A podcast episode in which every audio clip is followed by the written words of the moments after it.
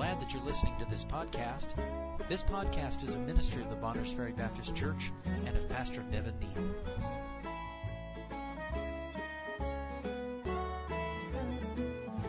Matthew chapter 2, would you stand with me, please, as we honor the reading of God's Word? Matthew chapter 2, verse 1. Now, when Jesus was born in Bethlehem of Judea in the days of Herod the king, behold, uh, there came wise men from the east to Jerusalem, saying, Where is he that is born, King of the Jews? For we have seen his star in the east and are come to worship him.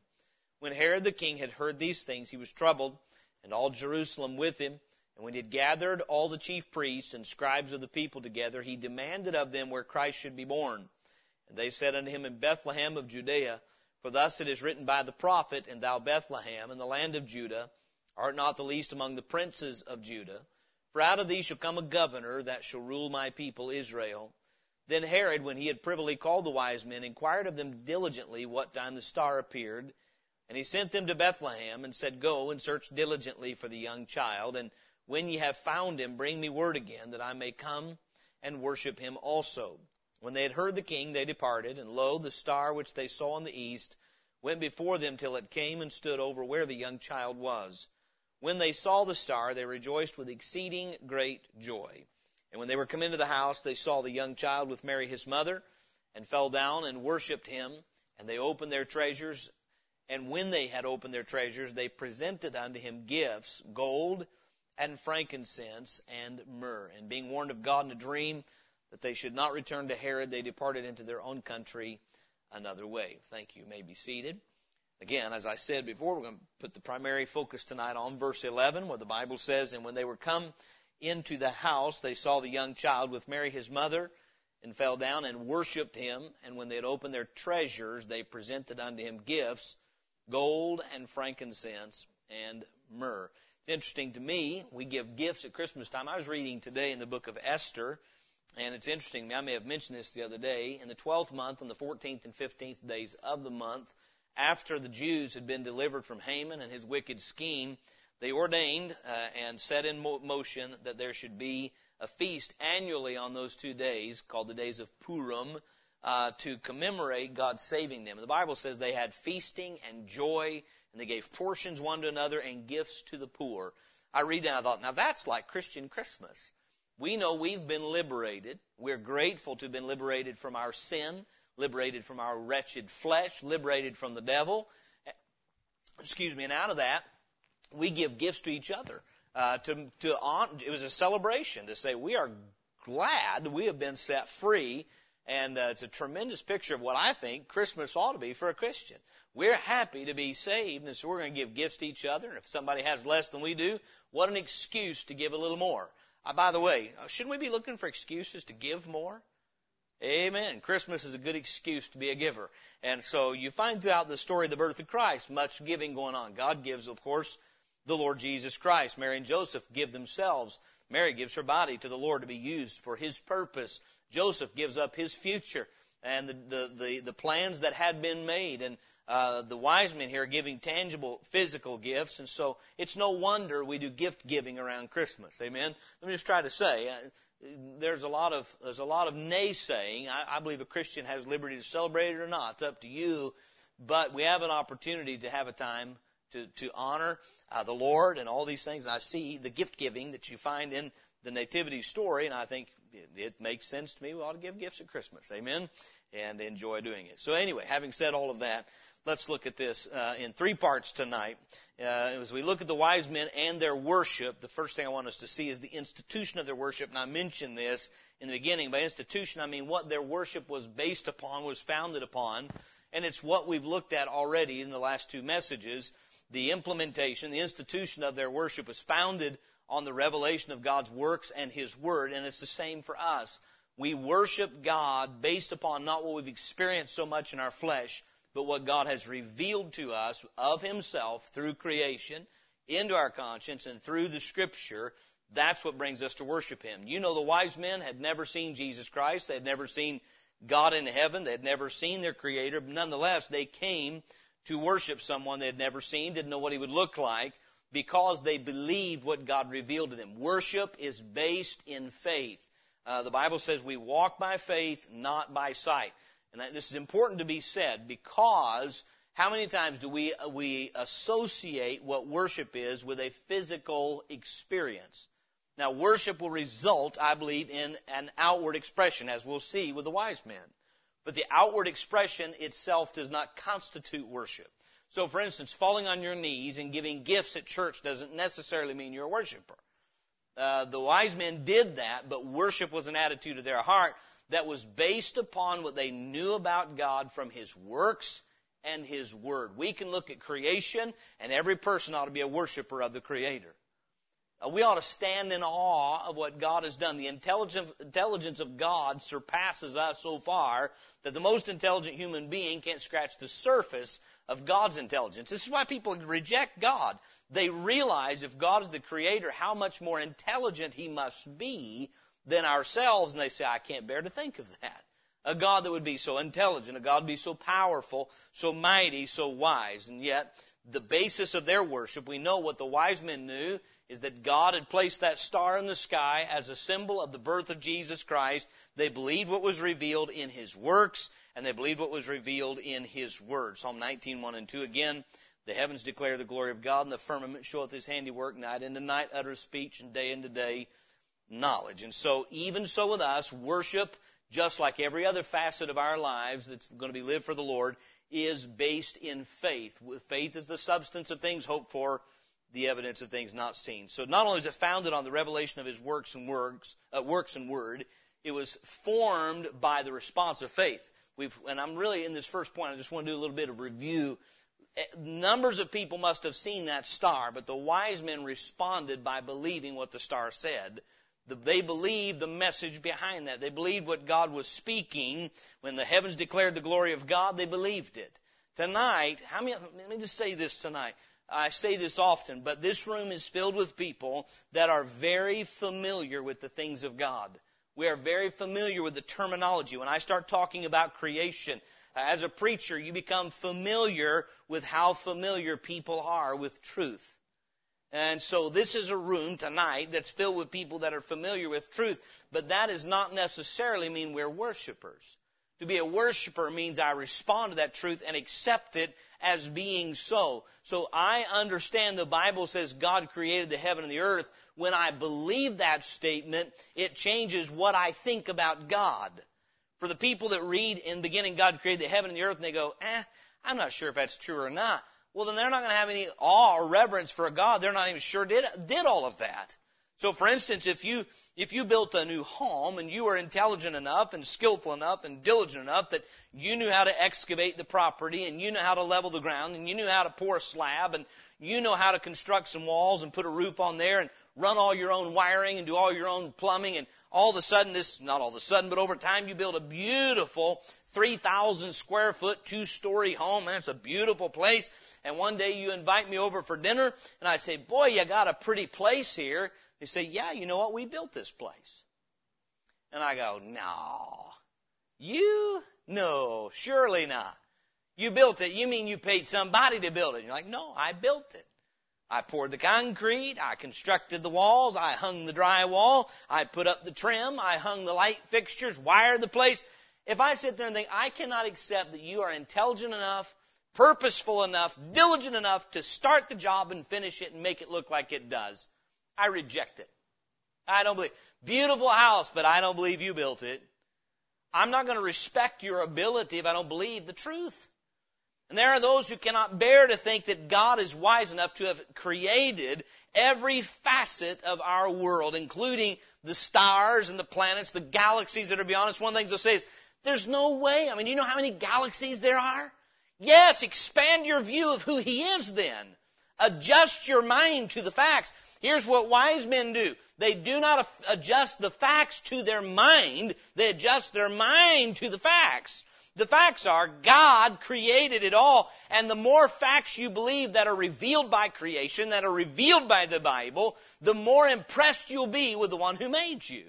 Wise men believe the facts. Fools reject facts because they can't explain them or because they don't like them.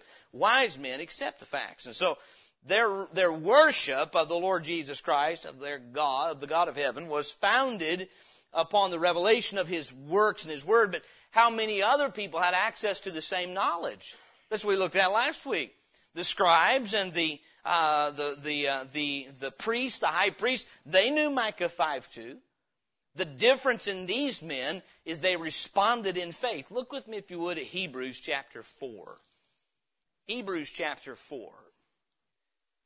You see, today the world is not filled with unbelievers because God has not revealed who He is, and because God has not left a record of who He is, because God has not revealed to a great measure how you can come to Him. The world is filled with unbelievers not because the truth is not available, but because the truth is not responded to by faith by so many. Hebrews chapter 4 verse 1 said, Let us therefore fear lest a promise being left us of entering into his rest, any of you should seem to come short of it. For unto us was the gospel preached as well as unto them, but the words preached did not profit them, not being mixed with faith in them that heard it. Why did the word not profit them? It wasn't mixed with faith. It's why two people can sit on the same pew. This person go home transformed. Their life starts changing on that day and never looks the same again. This person here walks home and the mess, they both heard the same message.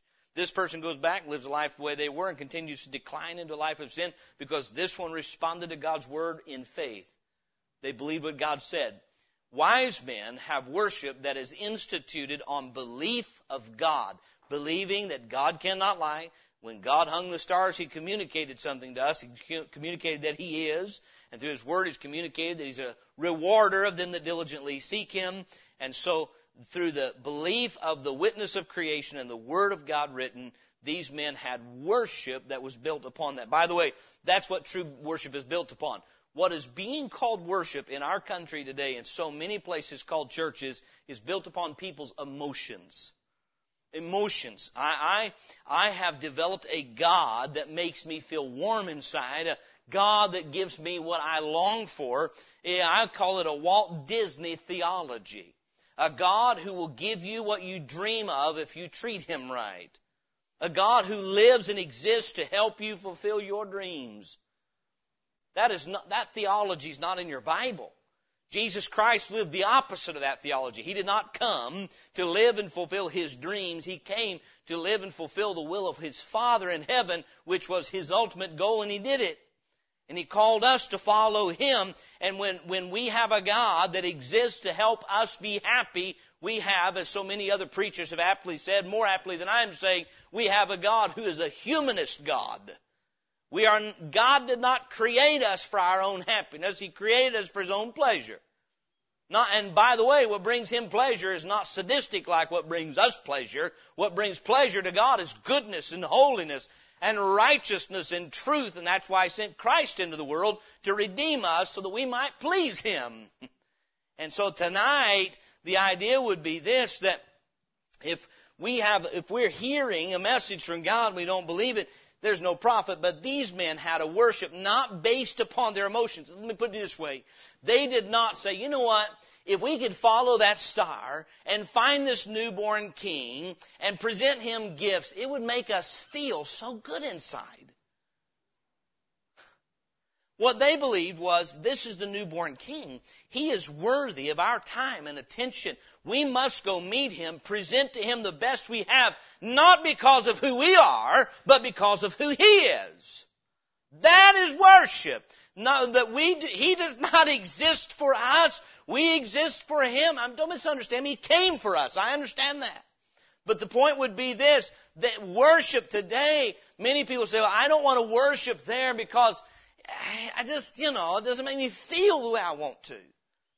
Well, then that's, that's not worship of God. I understand feelings are from God, emotions are from God, but they follow facts, not precede them. And worship today is not an exciting feeling inside a building that's called a church because what happens is, how many of you know that at a rock and roll concert, emotions get stirred and feelings are strong? That's what the music is designed to do.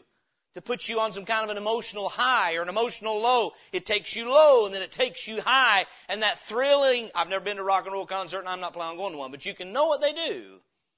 And the fact of the matter is, you can go to concerts that will stir your emotions, and church has turned into nothing more than a concert of some sort, some kind of a performance, either by the, the speaker or the musicians, to get people to feel emotional and call it worship. Worship is an attitude toward God based upon the facts of who He is. And the wise men were wise because they had worship that was based on the Word of God, not the feelings inside their emotions. Amen. That's true worship. And so the institution of their worship was founded upon the revelation of His works and His Word and formed by a response of faith. When they saw the star, they responded. They understood enough about the star through Scripture and through whoever had communicated with them to understand that star had significance and signified the birth of Christ. They responded by believing it and saying, you know what, then we're going to act on it. They believed what that star communicated so much that they said, we're going to leave our homeland and pursue the one that that star stands for. The light, here's what we have to do. God gives light that reveals a truth. And if we say, well, it might be true, I don't know, and you never actually believe it, you'll never act upon it, and there'll not be worship established in your heart. But these men did. They believed what God communicated through the heavens, they believed what God communicated through the written word of God, and their faith, their worship was developed in them by believing God. That's what happened. When they believed what God said, they became worshipers of God. So the institution of the worship. Number two, in verse 11, we find the integrity of their worship. And we've alluded to this already, but in verse 11, the Bible says, in verse 10, when they saw the star, this is after they left Jerusalem, and they've heard that Jesus is in Bethlehem, not knowing his name yet, it says in verse 10, when they saw the star, they rejoiced with exceeding great joy. Now again, you said, Pastor, they weren't following their emotions. They weren't, but because they were following God and His leading, it gave them joy. There's an order to that. Verse 11, and when they were come into the house, they saw the young child with Mary his mother, and fell down and worshipped him. And when they had opened their treasures, they presented unto him gifts, gold and frankincense and myrrh. Now this is where I think this, the heart of this message is at tonight. When they come to the house, what do they find? A throne? A scepter? A crown? They found a mother and a little child. And undoubtedly, this was not a fancy house. Joseph and Mary couldn't even afford to, pro- to provide or present to God anything greater than a turtle dove as an offering. Only the poorest of the poor offered turtle doves at the dedication of a son. And that's all they could offer. They were poor. So they're not living in an extravagant house. My question is this. You see pictures and there's halos over the Lord Jesus. That's not true. He didn't glow. He didn't have wings. The little song says he didn't cry. I don't believe it. Crying is a good thing. A baby doesn't cry, something wrong with it. so no crying he made. That's not what the Bible says. You know what he was? He was a little child. So what made, why did they fall down and worship him? If it were me and if it were you and you follow the star to where it stood over this place, what would you expect when the door opens? A ragtag mama and a little baby? I mean, that's probably not what I would expect. Don't you think when they saw the Lord Jesus, just maybe, and I don't want to add anything that's not here, but I will just tell you what the Bible says. The Bible doesn't say there was anything physically significant about him. In fact, Isaiah says quite the opposite. That he, he was, he was not uh, comely to look upon. It's, he was not the one to be desired, I believe it says in chapter 53. So there was nothing beautiful necessarily. It wasn't like you saw this little baby and said, that must be the Christ. Their worship had integrity because it was entirely on faith. Why did they believe that child was the newborn king? They believed what God said through that star in connection with Scripture. The only thing that made them think he was the Savior was the Word of God. Nothing else. So there was a star. Right? But wouldn't you say, couldn't, couldn't they have second guessed and said, well, what if we misunderstand what the star means? I mean, they had nothing physically. They didn't touch him and bolts of lightning come from heaven. They didn't hear him and say, oh, what the voice of God. No, this is a child. Remember, Jesus took on the form of a servant. He humbled himself. He was just like any other child without sin, but he's a little child. And so the integrity of their worship is they believed God so much, they were willing to acknowledge and be certain He's the one without any evidence other than the Word of God. True worship doesn't need anything else. Friend, tonight you do not need a scientific, and I do not need a scientific explanation of the existence of God. God already gave that. He, he, he wired it inside of you when He made you to know that He is. He gave us a book that has survived every scrutiny and every attack man knows how to muster up with the leadership of Satan behind it, and the book still stands tonight. What else do we need? We have enough evidence before us to worship Him on our face from now until the day He comes. Yet men do not. Wise men do. Wise men do not need a university education to recognize there's a God. They do not need a university education to recognize Jesus Christ is the Son of God. They simply need faith.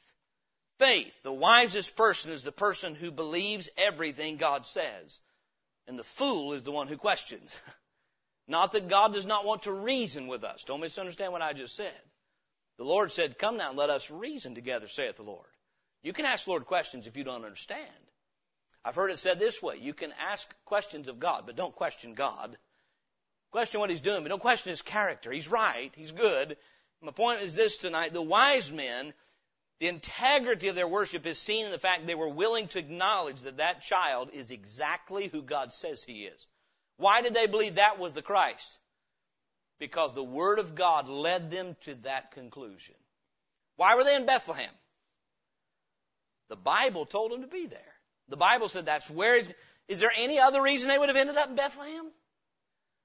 I said to our fellows in the jail, I preached this text to them a few weeks ago, and I said this would be like saying the next governor of the state of Idaho is going to be born, and you'll, you'll, you're going to meet the governor. What town would you expect to meet him in? And they resent, well, Boise. Right. But in fact, you're going to go to Bonners Ferry and meet him. Maybe we should do better than that, say Naples.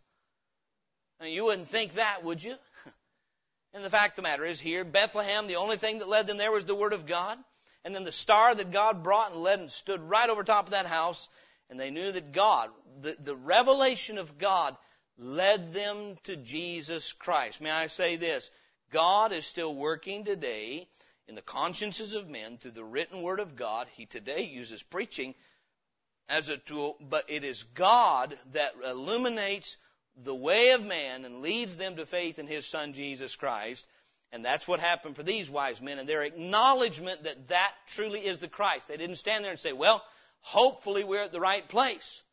Faith does not leave you saying, we don't know. When you believe God, you know. That's, I'm telling you something. That's why so much what we have today is not faith. Do you know you're saved? Met two people on Sunday say, I wouldn't say that. I, I just couldn't say that we're saved. And so the one fellow I got to talk to, I said, Paul said, under the inspiration of the Holy Spirit in 1 Corinthians 1.18, the preaching of the cross is foolishness to them that perish, but unto us which are saved, it is the power of God. The apostle Paul who had previously been a murderer and a persecutor of the church, did not have a problem saying he was saved or saying that the Corinthians were saved. How could he be sure? It's called faith. It's not about believing in yourself, it's about taking God at his word. Does God say, Whosoever shall call upon the name of the Lord shall be saved? Well, then we take him at his word. Amen? Does he say, For God so loved the world that he gave his only begotten Son, that whosoever believeth in him should not be should not perish, but maybe get everlasting life? See, when you believe God, you have to believe God. They didn't say, well, maybe this is the place. Hopefully we got Bethlehem right. Oh, hopefully Micah 5 2. Uh, hopefully that text can be trusted. Hopefully it wasn't mistranslated. Hopefully it wasn't misinterpreted. And hopefully we haven't. No, no, no, no. They believed God. God gave them enough evidence there and in their heart's conscience to know that's from God we must listen and obey. That's from God we must listen and obey. And God's given you the same.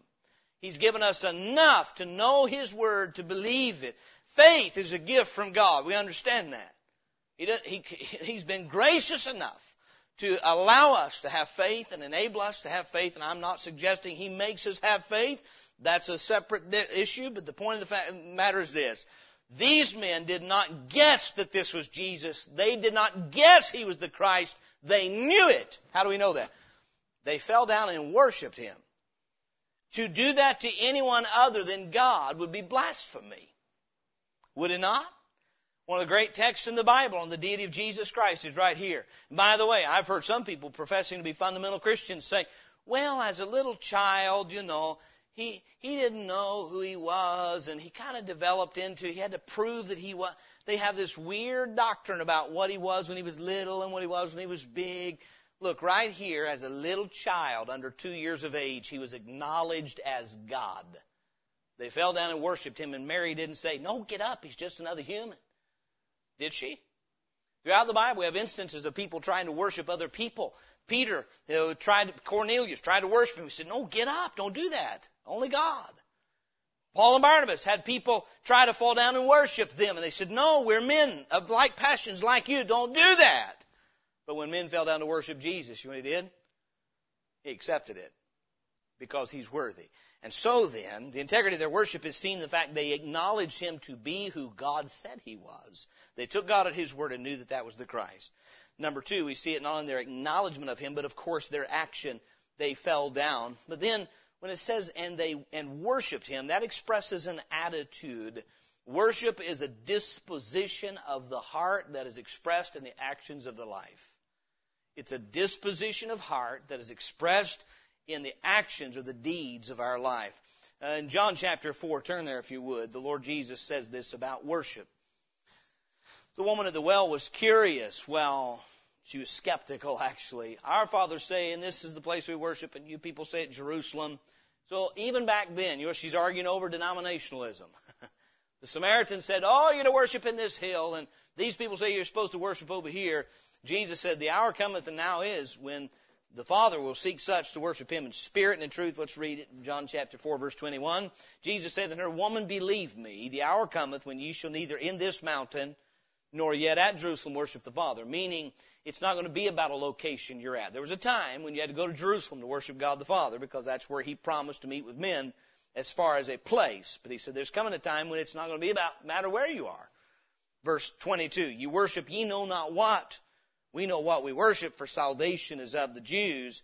But the hour cometh, and now is, verse 23, when the true worshiper shall worship the Father in spirit and in truth, for the Father seeketh such to worship him. God is a spirit, and they that worship him must worship him in spirit and in truth. This is what we see demonstrated with these men. They're worshiping him in spirit. The Bible says when they, they fell down and worshiped him, the word means this uh, to kiss like a dog licking his master's hand. This is what the, the Syrophoenician woman did to the Lord Jesus. When she said, he called her a dog, she said, Truth, Lord. But even the dogs get crumbs. You know what she's saying? If I've got to be a dog, let me be your dog. She didn't resent that. So worship is like a dog licking a master's hand, means to fawn or crouch to prostrate oneself in homage, to do reverence, or to adore. We sing the song, Oh come, let us adore him. You get the idea what the attitude of these men was toward that little child? They adored him. It'd be like this. Oh, we found him. Oh. Now, is that our attitude toward our Lord tonight? Well, let's get in the Bible. I've got to do my duty today. Or is it, oh my goodness, that God would truly come to us. You say, well, that was then. They could actually look at, remember, they were looking at a little human child. It took as much faith for them to worship Him as it does you and I. We don't see Him. It might mess us up if we did because He wouldn't look what we probably expect Him to look like. Not like the pictures you see painted. I assure you of that. The point is this tonight. Their attitude toward Him was, meeting Him was the most glorious thing that ever had happened to them. They're worshiping, and that's an attitude, meaning a spirit. That's what Jesus means. They that worship Him must worship Him in spirit, an attitude of heart, of adoration, of reverence, of longing and love for, of trust in, of belonging to. Here are grown men. How many we do not know? Grown men falling down, worshiping. How could they do this to a little child? By faith they knew who He was. How can we do it to a God we cannot see? By faith. When I open my mouth and in the name of the Lord Jesus Christ begin to speak to God, I know He hears my prayer. Because He told me to come in the name of His Son then if I would, I could come boldly and obtain mercy and find grace. And that ought to move my heart to say, how gracious! And I ought to worship like these men. Worship, I'll say it again and again, is an attitude of reverential respect and adoration. It is not the party attitude that we see demonstrated in so many things today called church. Let's go have a party in the name of Jesus where sensual lust are stirred. I am sickened to know what goes on in the name of church today, in the name of worship that's nothing more than stirring sensual lust. It's wicked. Wicked. Some will say that's legalism, and I say what's going on there is immorality. In the name of God, shame on it. Amen. Worship is what we find here. Men realizing that's my Creator who came in human form, adoring Him. Oh, come, let us adore Him. That ought to be our attitude toward the Lord. Their attitude was one of worship, and it was demonstrated in their action. Demonstrating their action. They're in awe, and they fell down, meaning, meaning, I'm not saying worship, and I said this earlier, does not involve what we do with our bodies, but what we do with our bodies is a result, a true representation of our heart. Worship is never, they that worship Him must worship Him in spirit, that's inwardly, and in truth, meaning worship is never an outward covering of an inward attitude. It is the outward expression of a true inward attitude. So many times what happens is someone is still bitter at God how many ever seen something like this? I, I explained this to you many times. I remember one time, and, and, and so bear with me if I'm a little redundant.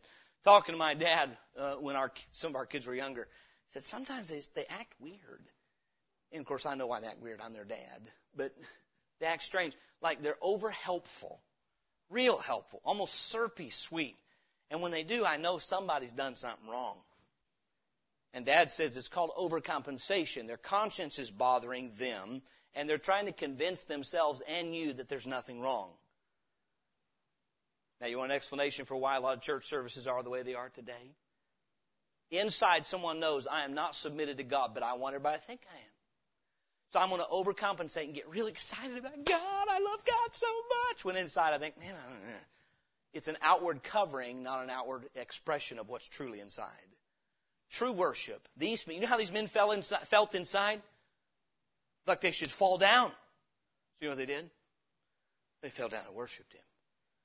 And so it's, it's in spirit and in truth. In spirit and in truth. A, a heart that is truly reverential expressed in an outward action. And so that's why we dub this the integrity of their worship. They weren't pretending to worship. They truly knew who he was. They truly knew this was the Son of God. They truly knew this is the King. I don't know if they knew all that who he was. I don't. I think we know about more about him than they did, based on what I see in my Bible. But they knew enough that this was the King that God had sent, and they worshipped him.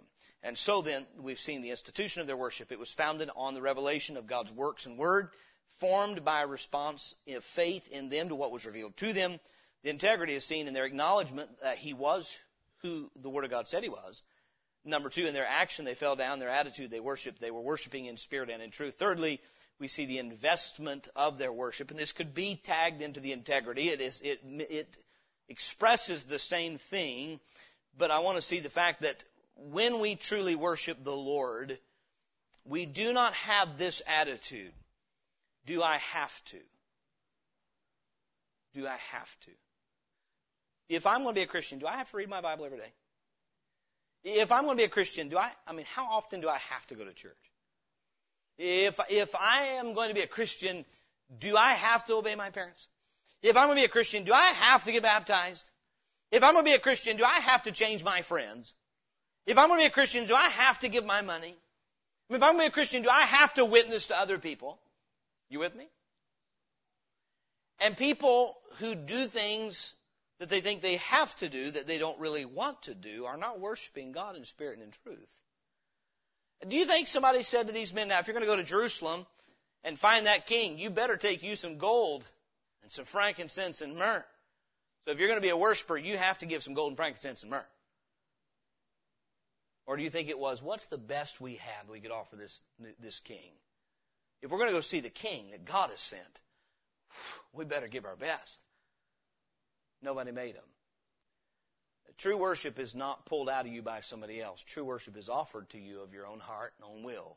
God will not force you to worship Him against your will. Amen. Your parents cannot force you to worship God. They can teach you that you ought to, but that's your decision.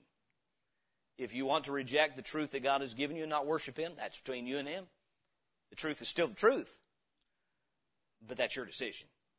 These men invested, and we use the word investment because it was their decision to give their best, not against their will, but according to their will. You see, true worship does not see giving our best to the Savior as a drudgery or bondage. I'm so fearful of people who cry legalism at any time their Christian faith might cost them something they like. That tells me something's wrong. If, if being a Christian means it's going to cost me something I like, then I'm just going to spew that's legalism so I can keep doing what I like. Look, you do whatever, we should do whatever we want. Do whatever you want. Seriously. Do whatever you want. But we ought to ask ourselves, are my wants correct? Amen? I should want to give the Lord the first fruits of my day. And if I don't, doesn't that say there's something wrong with me? If I don't want to give the one who died for me my very best when he gave his all for me, and that ought to correct our thinking. And so, three things very quickly about the investment of their worship. Number one, it was purposeful. They didn't come on this long journey and say, oh, uh, we found him. Uh, should we give him something? It, it wasn't like, um, yeah, I think I got a little leftover gold in my saddlebag out there. These guys came prepared. They believed that the king had been born and they prepared to give him their best. You will not invest in showing the Lord that you trust him and love him on accident. It won't happen on accident. It was purposeful. And by that I mean a couple of things. They had prepared. They had prepared in advance. They had said, you know what? If we're going to meet the king, we should give him our best. I mean, we could just Again, I don't want to make the Bible say anything it doesn't say, but gold, frankincense, and myrrh are not inexpensive trinkets. Amen. They're not trinkets. These are these are costly gifts. These are meaningful gifts. So there was some. They they came expecting to find him. That tells you they they started their journey by faith. They ended it by faith, and they came prepared, not saying, "Well, if if we find him, we'll scrounge something up." May I say this? And this this this part of this message ought to be a reproof and an instruction to all of us. They did not offer the king their trinkets. They did not offer him leftovers.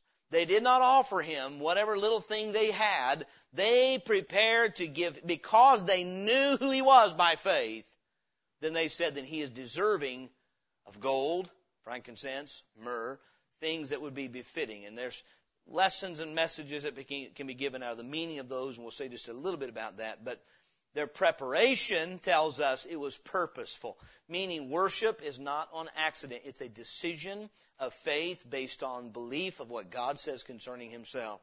It was not only purposeful in that we see there was preparation made, but in the presentation that was made. The Bible says when they saw the young child with Mary's mother and fell down and worshiped him, and when they had opened their what's it calls it call it treasures. Now, hold on. What does the Bible say about treasures? Where your treasure is, there will your heart be also. This tells us where their heart was, doesn't it?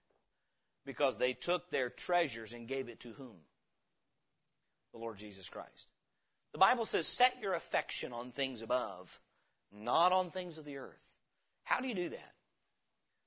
Lay up your treasure in heaven. Give what is precious to you to God. Give it to His work give it to His will. Young people, your youth is precious. You can waste it on a lot of things, or you can invest it in the things of God by doing the will of God. You can invest your strength. You can invest your, your intellect. You can invest your, your abilities in fulfilling the will of God, or you can waste it on something else. Guess whose decision that is? Yours. Jesus said, Lay up for yourselves treasures in heaven where neither moth uh, nor rust doth corrupt, nor thieves break through and steal. For where your treasure is, there will your heart be also. These men took their treasures, and the Bible says, and presented him unto him gifts. Now, a gift is something that is not taken, it is something that is given. Uh, they say that, duh. But let me put it to you like this. I tease my children all the time, not all the time. They'll get a little, especially my young ones, a candy bar. I say, oh, can I have it? And I heckle them and I coerce them. Sometimes Brooklyn calls my bluff and says, sure. At which point I say, no, I was just kidding. I don't want it. Especially if it's a bite from something she's eating. She's many times more than willing to let me help her. I don't want it. I was not serious. Let me ask something. If I could coerce my kids and guilt them into giving me stuff, is it giving? No, it's taking. That's a form of thievery. It's extorting at some level, right? Right? God is not an extortioner. He doesn't hold things over your head and say, you give or I'll do this or this. No, these men, God, remember, God loveth a cheerful giver. These men of their own volition, because of who they knew He was, were more than happy to give Him their treasures. Now I want you to think about this. Is it possible that this was lifelong investments for them? We don't know that, but the Bible says it was treasure. Something that had been laid aside that was of extreme value. And they said, you know what? He should have it. We'll give it to him.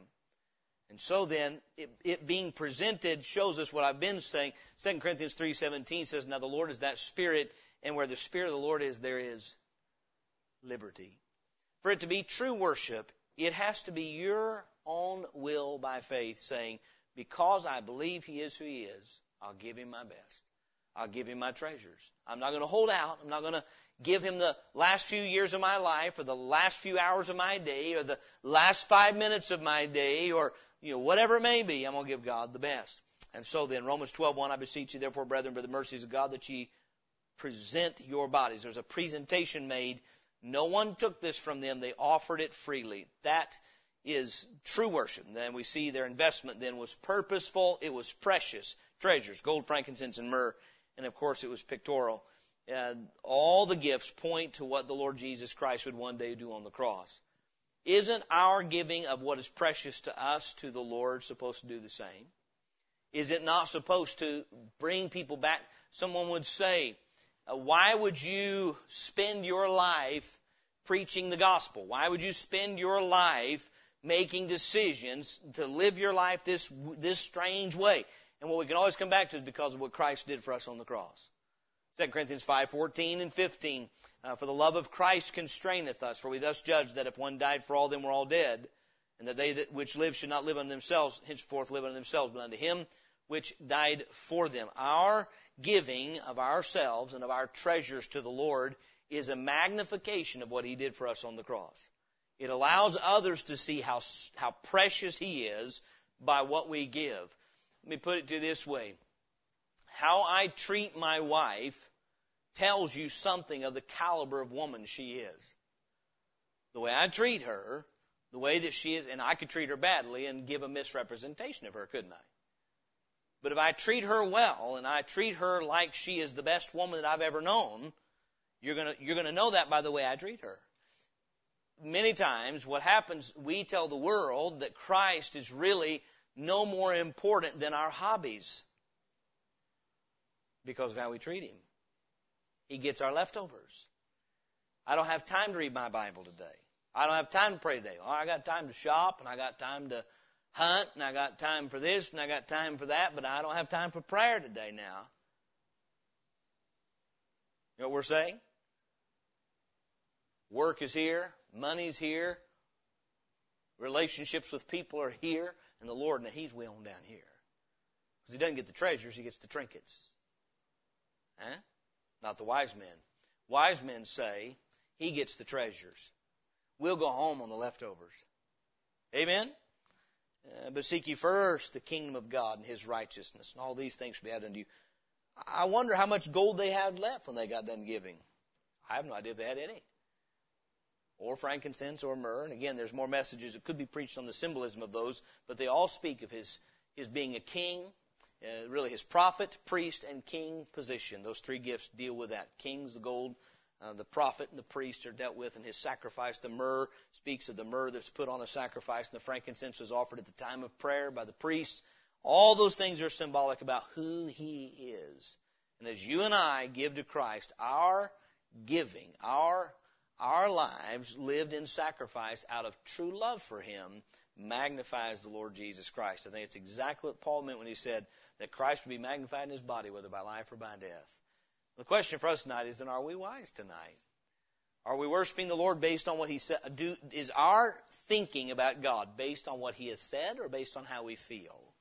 Sometimes we get out of sorts with God because the circumstance around us makes us feel badly toward Him. Our lives aren't going the way we want them to, and we see that God somehow is behind that, and we get a bad attitude toward Him. Instead of basing our worship based on His Word, we base it on our circumstances, our emotions, May we be wise tonight, consecrated to the worship of God, giving Him our treasures, not our trinkets. And that, that comes through a conviction that He is exactly who the Word of God says He is.